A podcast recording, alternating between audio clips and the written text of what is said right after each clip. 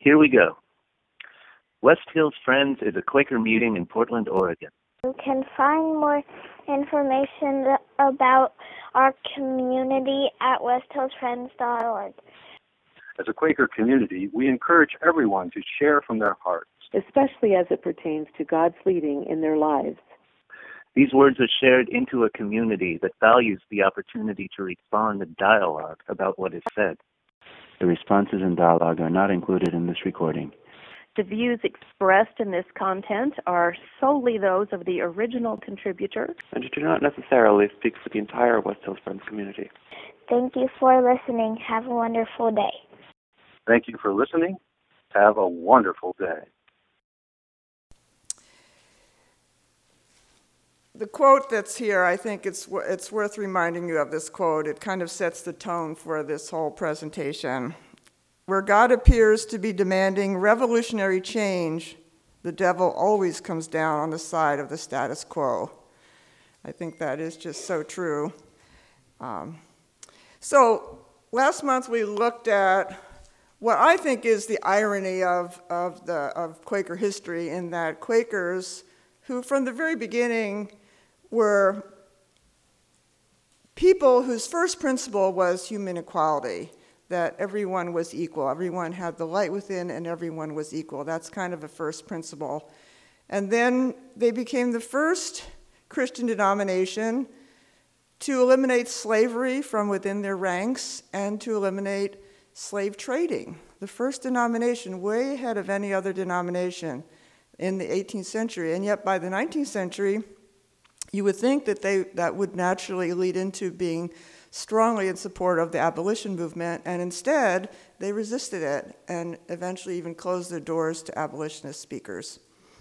So, um, you probably have an idea of what's going to happen when the women's movement becomes the next great social reform movement that developed directly out of the abolition movement. We would think that, that Quakers, being a group that promoted the spiritual equality of men and women, way in advance of any other tradition, um, would have seen that women's rights would be naturally falling upon that and that they would have supported it. Well, not necessarily. So, um, I also want to remind you of, I think it's always good to be reminded of the vision, our first vision, the original vision, and this is stated so eloquently by Isaac Penington, who said, Our life is love and peace and tenderness, and bearing one with another, and forgiving one another, and not laying accusations one against another, but praying one for another and helping one another up with a tender hand. So mind truth and be a good savor in the places where you live, the meek, innocent, tender, righteous life reigning in you, governing over you, and shining through you in the eyes of all with whom ye converse. I think that's a beautiful description of the Quaker vision and one that I feel in many ways this congregation does embody. But our shadow side, our dark side, is that as a whole we don't necessarily embody this, or that our uh, life is not always marked by, by these qualities. So I had presented last month that I see Quakerism as a prophetic movement. That was its original vision. The early Quaker leaders were prophets, they were social prophets as well as spiritual prophets. It was also an alternative orthodoxy. They were reforming the church in many ways, trying to present the gospel, the original vision of the gospel. And they went against some of the traditional dogma and teaching of the church at the time. But down through time, of course, movements evolve and the movements, radical movements, become institutions. And of course, that happened with Quakers, and it happens with all movements through time. So, from being a radical prophetic movement in the 17th century, by the 18th century, they were conservative, conformist, everyone looked the same, dressed the same, became quite rigid in their, their rules, very exclusive. Um, by the 19th century, things changed again and they became very divisive and schismatic and fragmented. not, o- not only over theological issues, but over social issues as well, and abolition was one that divided them. So, the prophetic stance, just a reminder, because I think this is important for kind of the foundation of, of my whole kind of view of Quaker history, that a prophet, that Quakers as a prophetic movement, they stand within that great tradition that begins in the Old Testament of the prophets who are always kind of on the edge of the inside of the institution. And thinking about pro- prophets and power and authority, the prophets often would be folks who had um, spiritual power, but they did not have the authority. The authority was with the priests. So there's always this tension throughout Scripture between the, the prophetic tradition and the priestly tradition, because the power resided with the priestly tradition. Jesus came as a prophet, right? And he was opposed by the priestly tradition and the Pharisees' tradition. So there is always this tension between power and, and prophecy. So prophets are both conservative, that is, they're loyal to the tradition. Jesus was loyal to his Jewish tradition, but he was willing to break some of the, the laws, some of the rules for, for a higher law by healing on the Sabbath and, and other things. So prophet is both conservative, loyal to the tradition, and yet liberal and radical at the same time. A prophet also must be educated inside the system. They must know the system really well in order to have the freedom to critique that very system. So prophets rise up within the system, within the movement, and they critique it from within. So a prophet has to know the rules first in order to break the rules for a more essential value. Prophets also expose and topple a group's idols and blind spots. We all have blind spots, everyone does even Pope Francis and Matt Damon, and prophets will expose those. No, no one sees things perfectly. Uh, even some of the prophets had their blind spots. They, all, they, didn't always, they weren't always consistent. But, and lastly, what does Jesus say about prophets? A prophet is without honor in his or her own hometown, and that is proven to be true across history. And often, they're not only without honor, they're often killed. So, Jesus was understood as a prophet, and I think the early Quakers kind of followed that tradition. So, the Society of Friends in the 19th century is where we left off. Um, were they a peaceable kingdom as the vision uh, was presented by most historians and even artists? Here is Edward Hicks, one of the first Quaker artists, who also had a lot of opposition from his meeting for even um, thinking that art was something worth doing. Um, he, in his beautiful visions that he basically takes from Isaiah, you also see that there is this ravine, there is this gulf that widens in his paintings as he does very many, many variations of the peaceable kingdom. And that represents the divisions among friends for which he lamented at the time. And that widens and begins to separate. And so you can see that in this great iconic art. So, uh, we talked last month about two of one of my favorite uh, sisters in all of history, heroic Quaker social prophets, who were really empowered by the Quaker faith that they adopted as adults. They were convinced friends. They adopted the Quaker faith and they were empowered by that to work for social change. But they gradually were disillusioned after joining with friends to discover that they weren't actually being supported in their work, even though they originally joined with friends because they were so inspired by reading the journal of John Woolman and the work that was done for anti slavery earlier. So they became the first abolition agents, the first and uh, two women who spoke publicly about abolition. And that was considered totally scandalous to speak publicly, for a woman to speak publicly. Um, and they recognized very early on that not only were um, African Americans oppressed, but they recognized their own oppression as women, and they began to speak out on women's rights along with abolition. And they're really the two that kind of fused the movements together abolition and women's rights. But when they did that, it also ended up causing kind of an ideological division within the abolition movement itself because some of the abolition groups did not want to uh, in any way advocate for women's rights. They felt that may happen, but that, that's down the road. We've got, to, we've got to work for abolition first, and we can't confuse the issue by working for both at the same time. So some of the groups did uh, include women's rights along with abolition, others would not touch that issue. So it divided the abolition movement itself. Um, what they realized early on was they were being opposed, violently opposed. Often mobs would like throw stones and rocks. I mean, it was dangerous to be a prophet. Um, they were not. They were not only being um, violently opposed because they were talking about abolition, but because they were women.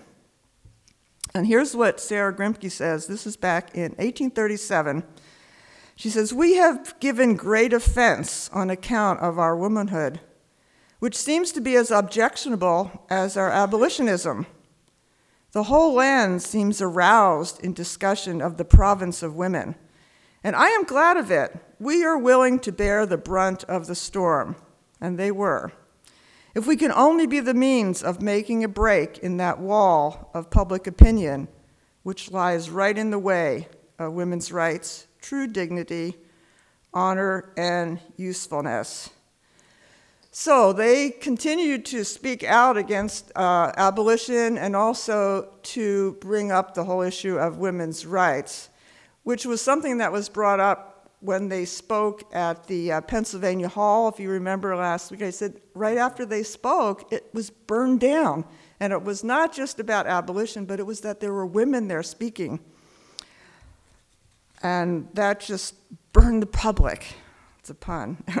so they had to burn down the, the building. Sarah Grimke is really the first American woman to write a full fledged defense of women's equality. And she wrote a book that is entitled Letters on the Equality of Women, written in 1837. She was a Quaker at the time that she's writing this.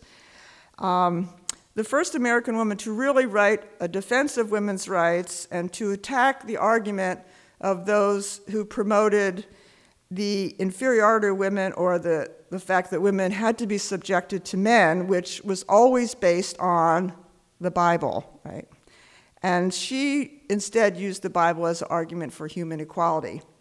Now, it's interesting that Margaret Fell had already done that back in the 17th century, but I don't know that Sarah Grimke was even aware of Margaret Fell's works because Margaret Fell really wasn't that well known among Quakers back then um, or given the kind of uh, had any of the reputation that, that we have for her today for being such a pioneer in the area of uh, equality of, of men and women. So, this work, she really addresses all the issues, feminist issues, issues that were only being addressed in, in the 20th century, in the late 20th century, by feminists. She was already addressing these issues 200 years before that, even though her, her her writings and her person herself has never been given the kind of recognition I think that she deserves. Um, here is just an example. This is one of my favorite lines in her letters. She writes, I ask no favors of my sex, of my sex. I understand not our claim to equality. I surrender not our claim to equality. All I ask of our brethren is that they will take their feet from off our necks and permit us to stand upright on the ground which God has designed for us to occupy. So she was, she was a powerful writer. She wasn't the speaker, though. Angelina was the speaker, the powerful speaker. She was the parable, pa- powerful writer. She kind of developed the, um, the grounds, the philosophical basis, and Angelina was the one who, who would speak publicly. Um, she her vision was that God had created men and women as equals and as free agents, and that women were only accountable to God. They were not accountable to men who were like seen as the mediators between God and, and women. So her argument was very religious. It was based on biblical, her biblical uh, view, her biblical interpretations, and Quaker principles that she learned being in the Society of Friends, but then felt that the Society of Friends were not actually carrying out their own principles, that they were, uh, in many ways, denying their own principles. So, the other woman that I, I mentioned last month, who is probably familiar to most of you, is Lucretia Mott. How many of you have like never heard of anyone never heard of Lucretia Mott? Oh, one person. Okay, well, I've been in groups where most people haven't heard of Lucretia Mott. Um, she was one of the most powerful preachers in uh, 19th century America as a Quaker, and she was a Hicksite friend. Now, the Hicksites were seen as the more liberal branch at the time.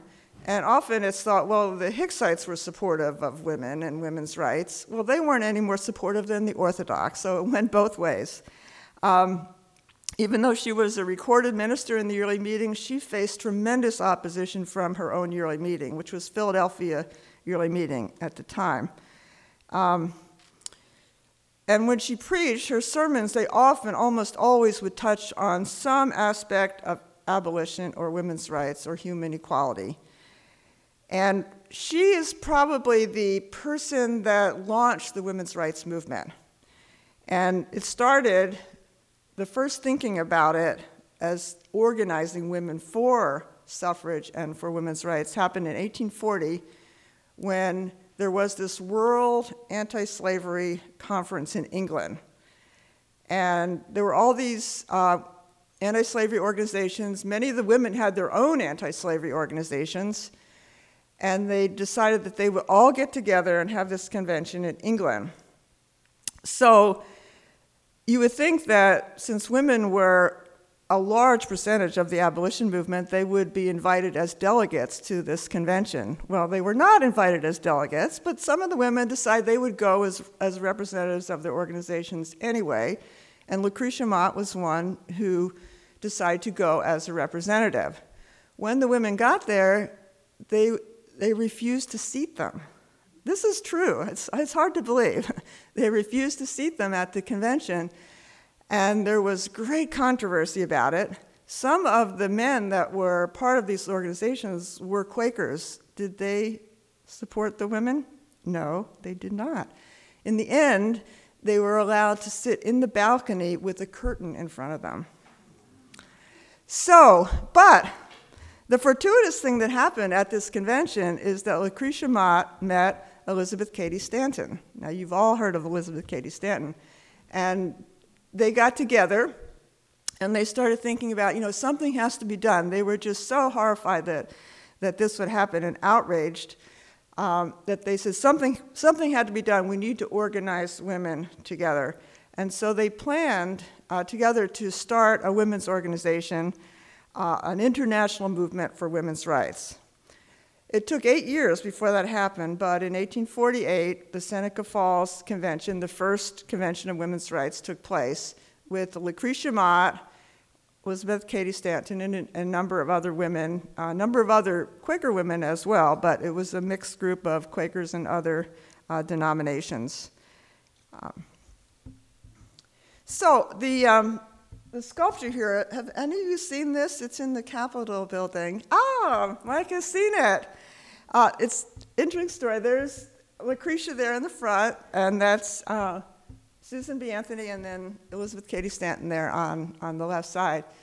That was given to Congress in, I think it was 1921, and it was, uh, the sculpture was created by a woman sculptor, and it was given to Congress, donated, and there was this big ceremony and it was there in the rotunda for one day, and they moved it to the basement. This is true. They moved it to the basement. It was there for 76 years. It was 1997 when they finally moved it up from the basement, the crypt, back to the rotunda. And now it's there, you can see it. But that's the story behind it. I mean, it's, it's pretty unbelievable, but that, that is true. So, obviously, these, the women's roles were not respected for a very long time before they felt it could actually be up where people could see it. Yeah. Oh, and the, the kind of rough stone in the back represents all the women that were part of the movement that they couldn't make actual sculptures of, and all the women in the future that would be a part of the movement. So it's very symbolic. So, uh, Angelina Grimke was not at that first uh, women's rights conference in Seneca Falls. She had kind of retired by that time. But she was in contact with all the women, with uh, Elizabeth Cady Stanton, Lucretia Mott, and, and all the uh, early women suffrage and women's rights activists. And this is a very interesting um, letter she wrote to Elizabeth Cady Stanton in 1851, which she says this The very truths you are now contending for will, in 50 years, be so completely embedded in public opinion that no one need say one word in their defense while at the same time new forms of truth will arise to test the faithfulness of the pioneer minds of that age, and so on eternally. Basically, she's saying that you know the arc of the arc of the moral universe moves towards justice, which is something that Martin Luther King said uh, in the 60s. Um, I think she was a little optimistic about the timeline, though. uh, 50 years, it took actually 70 years before um, the 19th Amendment passed. And all of the women that worked for the right to vote, none of them actually lived, the early uh, women's rights activists, none of them actually lived to vote. So it took 70 years before women received the right to vote and another 70 years before that, more than that, 100 years before that statue was put in the rotunda in Congress. So it, it does take, it takes a long time for attitudes to change, for structures to change, um, for the right side of history to win out, I guess.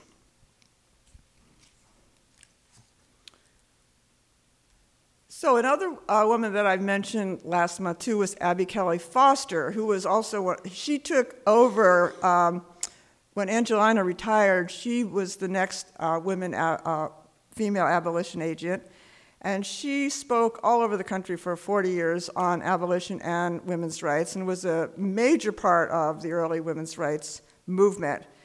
Um, and she was a Quaker, but she resigned from uh, New England Yearly Meeting in 1841, feeling that they had betrayed their testimony. And one of her um, mottos, um, which I think is very inspiring and motivating, she says, Go where you are least wanted, for there you are most needed. Um, that's kind of a prophet's motto, uh, motto. And she was one of the speakers in the Pennsylvania Hall when it was burnt down. She was also there. And she's a, a, a, woman that had a huge role in the, the whole women's rights movement and the women's suffrage movement, but is not very well known outside of that. She ended up having some disagreements with Susan B. Anthony and Elizabeth Cady Stanton, and they kind of wrote her out of the history of women's suffrage, so she doesn't have much of a part. Um, and the other interesting part of this um, kind of split within the women's suffrage movement, which did split, and um, some of the women's suffrage advocates, such as Susan B. Anthony and even Elizabeth Cady Stanton, now if you, if you go back and read some of their, their works, you find that they even had some lingering racism in, in their thoughts, that you know, they weren't totally consistent. Everyone has their feet of clay. So, um, Susan B. Anthony, who also, of course, we know she was a Quaker and is, is the one probably most known for her work in women's suffrage, she had some problems with Frederick Douglass, who was uh, African American who worked for uh, women's suffrage and um, and just human equality as a whole. He married a white woman, and she totally objected to that and, and never respected him because of that. So, just to see that you know, everyone has their feet of clay, as Mike pointed out. So, a couple other women that I want to bring to your attention and see how they related to their, their meetings and Society of Friends as a whole. How many of you ever heard of Laura Haviland? Has anyone ever heard of her? Oh, one, one person. Haviland, Kansas? You've heard of Haviland, Kansas? It was named after her, but not till later. um, but still, while she was living.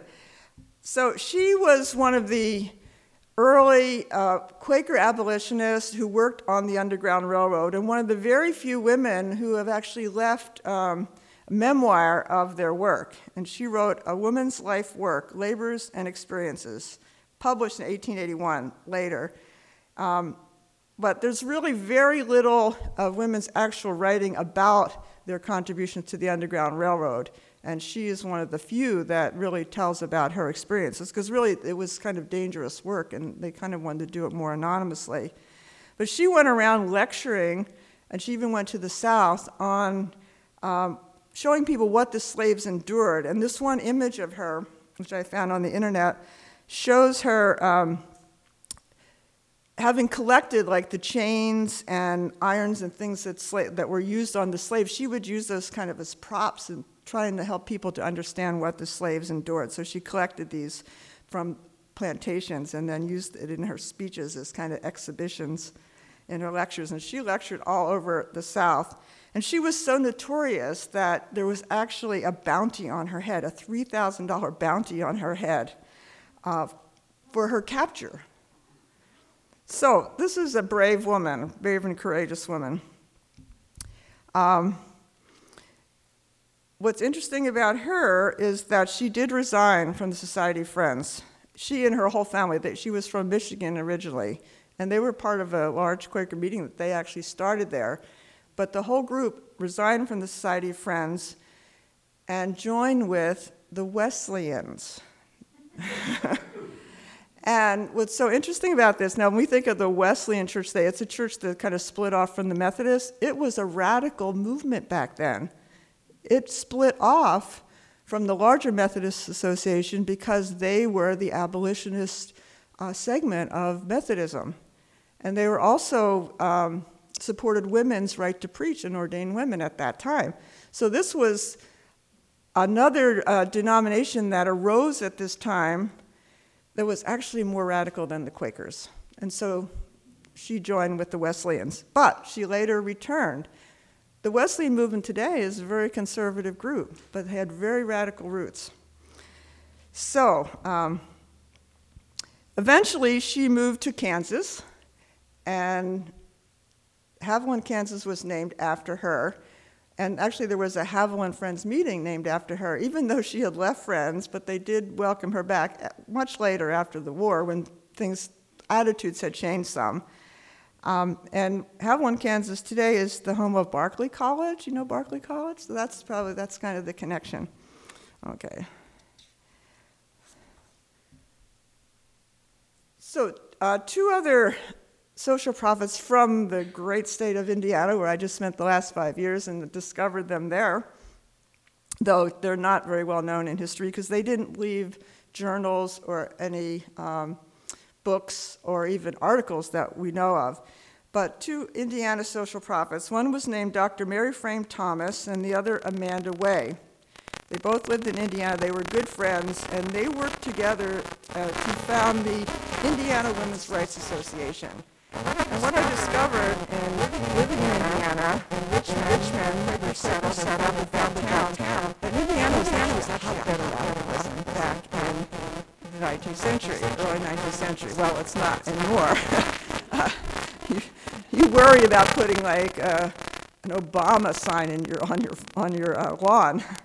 Um, so things have changed there, but at this time it really was the center of abolition. The Underground Railroad went through there. That's where Levi Coffin had his house, where he hid the slaves. So there were a lot of radical abolitionists and women's rights advocates living in, in Indiana at that time. Indiana and Ohio, Cincinnati to Richmond, and then up to Canada was kind of the route of the Underground Railroad. Uh, both of these women worked on the Underground Railroad, and they were also. Um, very prominent in, in Richmond at the time. And Mary Frame Thomas was actually one of the very first early physicians and the second woman to be admitted to the American Medical Association. Uh, and she worked with her husband, who was also a doctor, and that's actually her sign that was um, I found in online. It was on, in the newspaper at the time, in which she was surgeon, physician, and accoucheur, I think. Accoucheur. Does anyone know what accoucheur is? I bet you do. Yeah, yeah, it was midwife. Actually, met midwife. So that's a lot of what uh, she did, and her husband both. They were midwives. So she um, she was often opposed and was she really struggled to get respected as, as a physician because women were not expected to do that was men's work. It took her a long time before she was respected as a physician. Um, she was often called a strong-minded woman. Now we would think that maybe that would be kind of a designation of respect but it was not. It was not. Um, it meant that you know she was being aggressive, too aggressive, uh, in the worst way possible, masculine way for a woman. So she had, you know, she had a lot of opposition. Towards the end of her life, she finally was able to get the respect and acknowledged as a doctor and was admitted to MA, uh, MA, AMA, but it, it took a while. So, uh, Amanda Way is really interesting because she eventually came out to out west and died in California. Um, she, in 1905, addressed the National American Women's Suffrage Association in Portland, Oregon. And here uh, is a picture of those delegates. Susan B. Anthony was there. So she was uh, very well known in her time. And actually, when she died in California, there were obituaries of her across, across the country in newspapers. And that's really how we know about her today, because she didn't actually leave any writings. Um, and I, have tried to do some research on her and find out more about her, and there is some allusion to the fact that as she moved westward, she uh, settled in Idaho, in um, Idaho for a while, and there's some allusion to the fact that she may have even started a friend's meeting there. But I haven't been able to kind of verify uh, that yet. But um, eventually, she did settle in California, but was very well known in, in, in the West, and I think that we should know who she is today since she had some connections even with Portland, Oregon. Oh, Abigail, Duniway was also there at that, and she was a friend of hers. So those of you who know a bit about that history uh, will know that. Okay, so Quakers and women's equality. Let's look at the difference between theory and practice in the 19th century. So, women were more than half of those who ministered in all Quaker meetings for worship. They were elders and they were overseers in local meetings. So they did have that much uh, responsibility and those kinds of roles. But the general meeting for governance, which back then was called the meeting for sufferings, we might call it kind of the administrative committee, was exclusively male until 1898. So, Society of Friends as a body did not provide support for women's suffrage, a movement whose objectives closely paralleled their own historical principles. Again, the, the great irony there. Um, and most of my uh, research has been in, um, in Britain Yearly Meeting, that was then called London Yearly Meeting. So, because they had never divided, so it's easier to kind of look at this one overall meeting than to see how the different yearly meetings reacted. And, and they reacted somewhat differently, but on the whole, most of the uh, institutions of Quakerism did not support women's uh, right to vote. Now, you would think that would be just a natural thing for them to do, but, but they did not. Uh, Quakers as a whole, both the Hicksite and the Orthodox, were either kind of apathetic or they actively opposed women's suffrage. And, and this despite the fact that in England, London Yearly Meeting at the turn of the century, 1900, they were kind of evolving from being very evangelical to being liberal. And that happened very rapidly. But even as they moved into a more liberal theology, they were still opposed to women's right to vote. So theological liberalism doesn't necessarily equate with political or social liberalism. So, some of the uh, attitudes in this period of time, which was the Victorian period.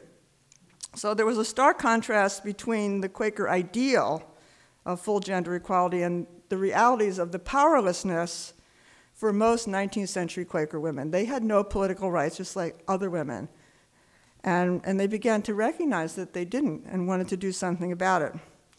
But many in Quaker leadership, both male and female, were alarmed by what they perceived as this dangerous wave of radical feminism. Uh, feminists at that time, they were called witches and demonic. I mean, the, the kind of opposition they face is, is hard to believe.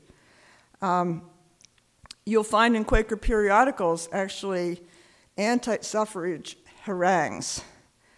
Um, and here's a quote from one article that I read. It said, The subjection of the female to male is a universal law. This is written by a Quaker in what was then considered a fairly progressive journal. Um, and then one writer said this this is 1870. One writer warned that since Friends women had special spiritual privileges and superior educations, and they did have probably, they were probably more highly educated than the average woman, uh, but they didn't have college, they, they didn't have higher education. Uh, they might look favorably on women's suffrage and thus be inclined to support a program of agitation and legislation that would violate the immutable laws of nature. Okay written in the Friends Quarterly Examiner in 1870. So there were some men, I don't want to give you an idea that all the men were opposed. There were some men that, that took up the cause of women's suffrage. One was John Wilhelm Rowntree, who was one of the early reformers from England. Uh, in 1893, he complained that the assembled yearly meeting of male friends had spent, this is a direct quote, 25 minutes debating whether the women should be temporarily admitted to the men's meeting. It was Quaker caution and love of detail running to seed. He said, the spectacle was not inspiring. So those are his words. And some of you may have been at meetings like that. okay. So a little more on the I, ideal versus action. See, there, there was strong opposition, even by women in the broader culture, to women's suffrage. Here's a poster no votes for women. This was made up of the women's anti suffrage movement. I mean, it was a large movement of women who were against having the vote for themselves. It's, it's, it's kind of hard to believe, but, but that happened. So, in, among British friends, in 1898, British Friends finally approved equality for women in business meetings and appointment to the meetings for sufferings, 1898. Uh, but nevertheless, Quakers as a body still did not actually support the cause of suffrage. They said, well, it's, it's up to each person to make up their own mind, but the Quakers as a body would not support it. Um, and many friends continued to deny any connection between spiritual equality and political and social equality. One of the strongest voices for the, an, the women's anti suffrage movement was a Quaker woman. Her name was Carolyn Stephen. I don't know if you know that name, but she's well known for writing uh, books on Quaker worship, wonderful writings on Quaker worship. But she herself, um, who was actually the aunt of Virginia Woolf, she herself was um, a very fervent anti suffragist and was part of the women's anti suffrage movement. So the ironies of history, it just kind of blows you away sometimes. So, okay, I want to leave some time for questions and comments. Uh, I've got a lot of other slides, but I'm going to have to maybe skip over that one. But one other woman I wanted to bring you, to your attention is Hannah Whitall Smith. Now, some of you may know her. Um, I've done a lot of research and writing on her. I found her absolutely fascinating. Um, she was born in Philadelphia, birthright friend. Philadelphia Yearly Meeting was raised in Friends, uh, Society of Friends, had a wonderful family. She never had any real difficulty with um, the beliefs of friends, but at the time when she was becoming of age as a young woman, she felt that Philadelphia friends were just a little too narrow and exclusive. So she left. She resigned. She and her husband, both in their early 20s, uh, caused split in the family for a while, but then there was reconciliation. And for some 25 years, she was involved in the holiness movement. She was actually a celebrity preacher. She wrote a book called Christian Secret of a Happy Life, and many people have read that. It's very popular among evangelicals who present her as um, a woman who represents the subordination of, of, of the wife to the husband, which totally, you will never find that anywhere in her writings. She was actually a radical feminist very early on, but no one knows that. Um, And she not only was a feminist, she was a universalist. She believed that God would restore everyone, everyone would be saved. And yet she wrote this Christian Secret of Happy Life, which is kind of an evangelical classic. Um, what's so interesting about her is that she was strong, strongly uh, an advocate for women's rights. She was in the temperance movement, but she saw that as a movement to empower women, and that helped give women a voice and uh, give them some leadership training so they could speak publicly. This is a quote from her. This is in 1868. This is before she even wrote The Christian Secret. She says, I believe God has made me a pioneer so that I do not expect much sympathy or understanding as I go along, and the breaking through of hedges and fences and stone walls is not a very pleasant path, I can assure thee, but it is my nature. I cannot help it. I mean, she was she had the prophetic spirit, that's what she was called to do. But as she traveled around and was part of the, the Methodists, and I think she was part of the Plymouth Brethren for even, she tried these different um, spiritual organizations. None was really satisfactory. And she realized in her, deep in her heart, she really was Quaker. She was a friend. And so she tried to um, reapply for admission to uh, the Friends Church. And she applied in uh, Indiana Yearly Meeting, um, which in the, by the 1870s, it was still considered the progressive yearly meeting at the time. She applied for membership there. She knew she was well known. Her book had been published. She was really well known. Kind of, she was a celebrity, household word. They turned her down. They did not accept her for membership because she was a universalist. Uh, maybe because of her feminism too, but I'm, I'm not sure about that. Um, it took her five years before she was finally accepted for membership in Baltimore Yearly Meeting. And I think only because her sister was a weighty friend there that she was accepted. Two years later, she moved to England, and, and then it was kind of a moot point. I don't know if she ever resigned from Friends. I don't think she ever did. Uh, she continued to see herself as a friend, and she was always identified as a Quaker, as the Quaker, as the Quaker preacher, wore Quaker gray, and that was her identity. So um, there's a lot of quotes I have from her, but this is the only one I'm going to share with you. In the end, she saw herself as, as a freelance. That's how she kind of identified herself.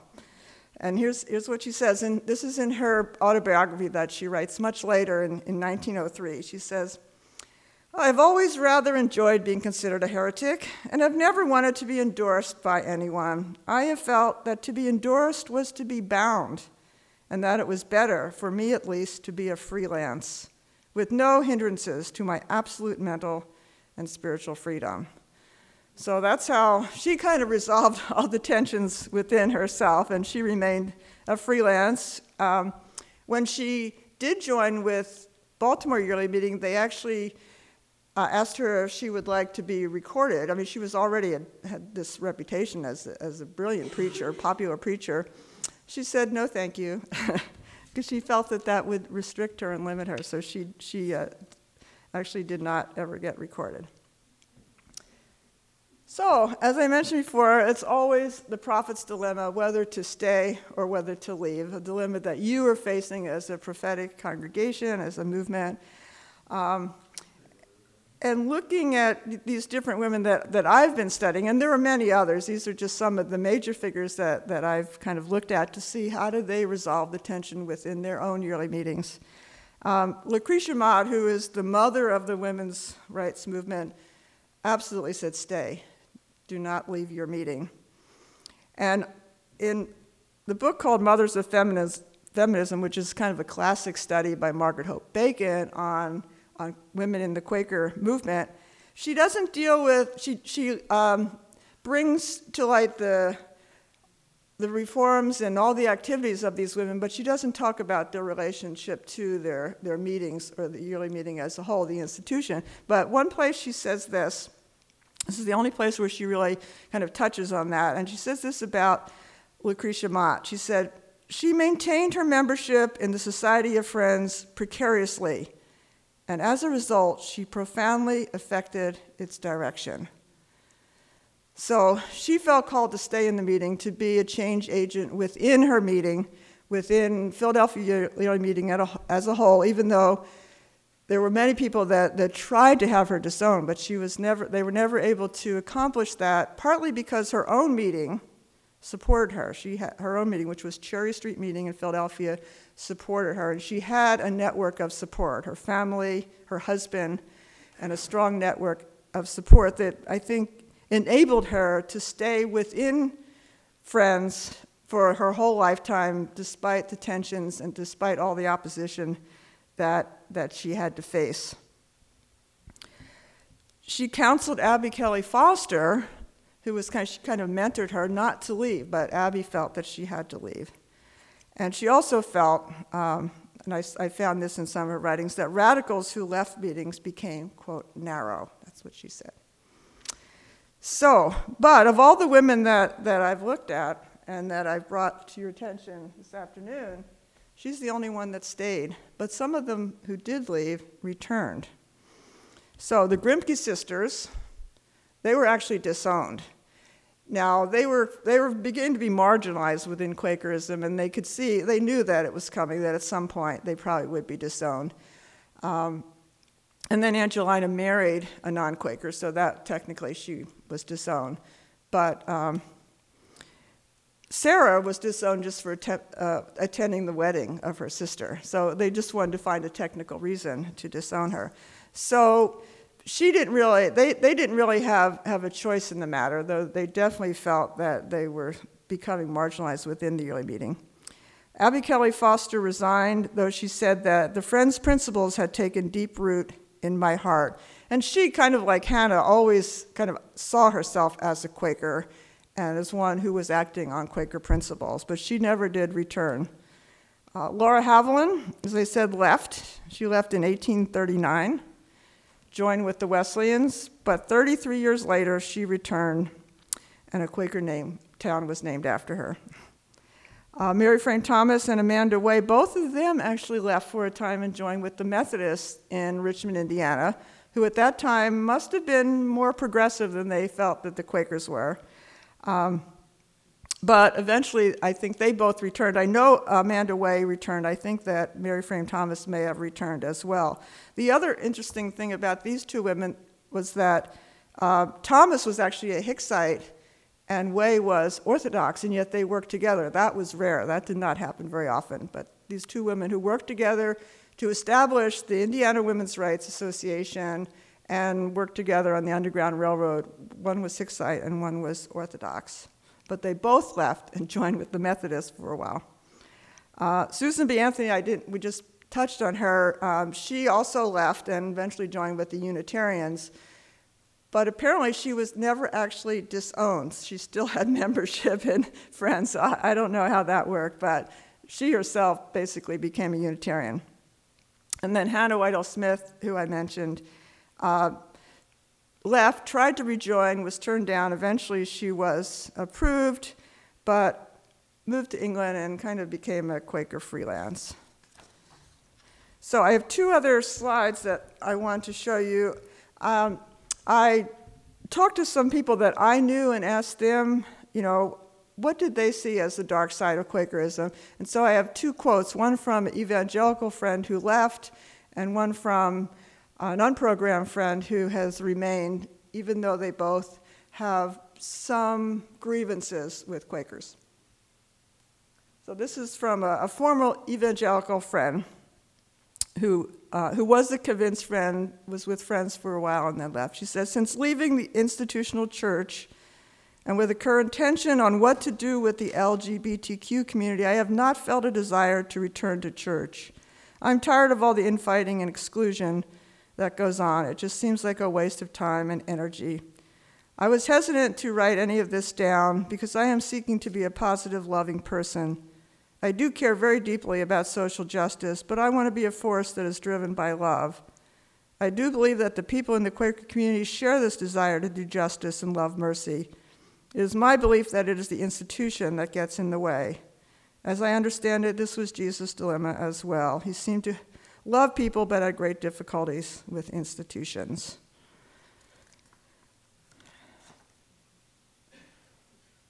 And then this from uh, an unprogrammed friend.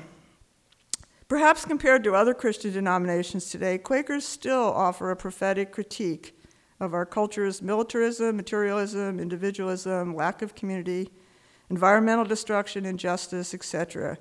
We pride ourselves on being prophetic. Pride is definitely part of our shadow side. In reality, however, across the branches, friends today are very deeply embedded in our culture. Therefore, our prophetic critique of the culture is rather weak. Similarly, Quakers are proud of our close connection with God and Christ within.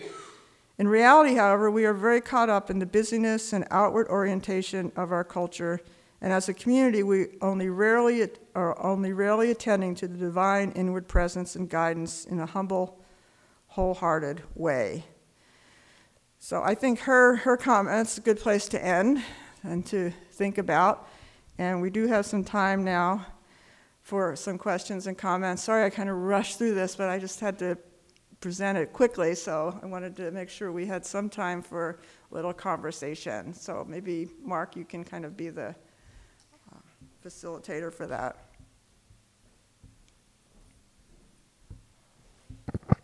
I'm just curious about the last two quotes. If you can tell us um, what part of the country they're from, or do you not want to? Yeah, well, I could tell. Yeah, the first one actually was from Northwest Yearly Meeting.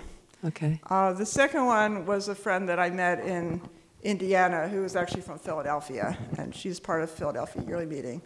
She sees herself more as um, a conservative friend, though, and she's very Christ centered.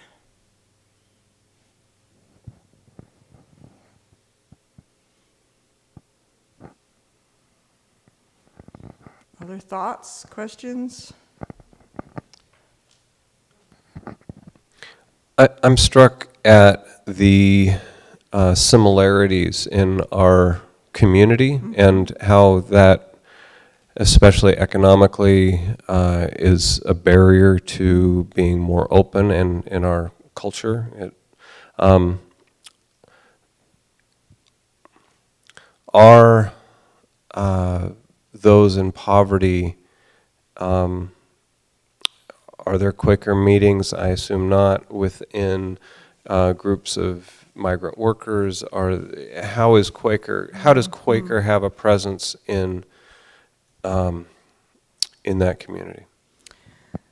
Well, I think that Quakers as a whole have always felt compassion towards those on the margins. But most Quaker meetings, and I've been to a lot of them across the country and even in England, are made up of middle class white people. I mean, that is the reality. We have very few uh, African Americans within our churches. Um, we are starting Hispanic churches, and Reedwood has Hispanic ministry, and they have um, kind of they, they join together for part of their worship, but then they separate and they have their own worship in Spanish. Um, Quakers have not done a very good job of being inclusive for all classes, and in looking at particularly the history of, of London Yearly Meeting, British Quakers, they became very well to do. And in the 19th century, when they were still very evangelical, they would start ministries among the working class, but they would always be separate from their own meetings and they never integrated the two. And eventually, all of the, the working class were never representative among Quakers. Most of the Quakers in, in England now, they're shrinking, they're very small, but they're, they're mostly professional people, they're kind of intellectuals, and they have very few people that are from working class or poor. Even though they, they want to be inclusive, and all of their um, ideology and all of their, their philosophy and theology is very inclusive, it just isn't happening. Uh, and that's the reality. And there's probably a lot of reasons for that, kind of sociological reasons that could be explored. And, um, and, and last month also I talked about how African Americans weren't particularly welcome, even though Quakers wanted, they wanted them to be free from slavery, but they didn't welcome them into their congregations, and they actually had black pews where the blacks could sit. I don't know if you were here last week, yes. Yeah. So that's, that's part of the, the dark, dark side of, of our history. And that was not just Quakers, but that was in most churches too. But, but Quakers should have known better.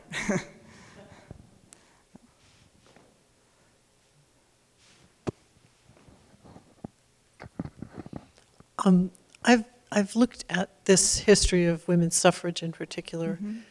asking a different question, which was um, most why were Quakers overwhelmingly represented in the Mhm. leadership and in the ranks, far out of proportion to our percentage in the That- population. That is true. And I think if you go back to the basic principles of most religions and, and take those in, ignoring what's developed in the hierarchy, then you do find the support. And obviously, a lot of the women did. And, and the other thing that was interesting to me was the, the parallel strains in the suffrage movement of the work within the system and then the rabble rousers who chained themselves to the Mhm. Capitol. Mhm. And, and leader of that was a Quaker woman. Mhm, mhm. I can't remember her name. Helen Stevens, is that? Can't Anyway, remember her name, so it- there was a certain sort of breakout mentality that was supported by, not, not perhaps Mm-hmm. by the hierarchy of the meetings, but by the, the basic tenets.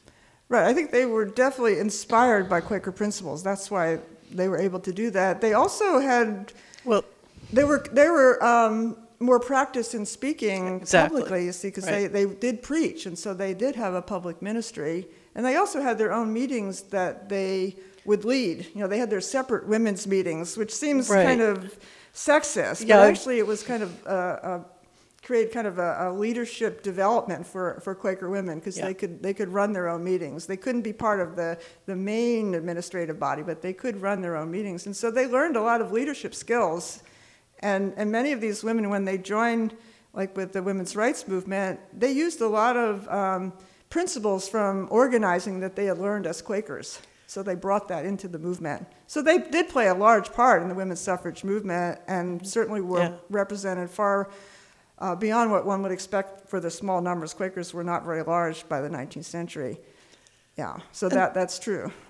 And were there voices within some of these crazy meetings that were so deeply divided or, or hierarchical that were challenging that? There were some, yeah. But just as with abolition, though, they were the minority voices. They were not the majority. They were drummed out. We have time for one more question or comment. Oh, Maybe two Maybe two. short questions. So the preceding conversation got me thinking about equity and inclusion, and so now I'm wondering within the um, Quaker movement across our country, are there any um, rising tides to bring more diversity, equity, and inclusion into the meetings, or is this another place where Quakerism is lagging kind of behind society? There are definitely movements for that, for sure. Um, and there's a lot of critique about Quakers and colonialism and the whole missionary movement and how we not only brought the gospel, but we also brought colonialism and imperialism. So there's been a lot of critique. I mean, a lot of Quakers are now kind of looking at their history and, and trying to analyze it and see what can we do different, what can we learn from our history to, to make things different. Um, and I think that one of the interesting aspects is that in the 19th century, the evangelical movement, which was kind of the revival movement, actually did reach out to the poor, and there were a lot more. I mean, it was much more inclusive than Quakerism as a whole. And evangelicals in the 19th century, many of them were part of the leadership of abolition. And so that's kind of reversed too. And it's just so interesting to look at history and see the cycles, how a movement can kind of be in advance at one particular time and then can kind of regress. And you can certainly see that with the evangelical movement. And you see that as the pattern in Quakers until we advance and then we regress. And it's just kind of a cycle.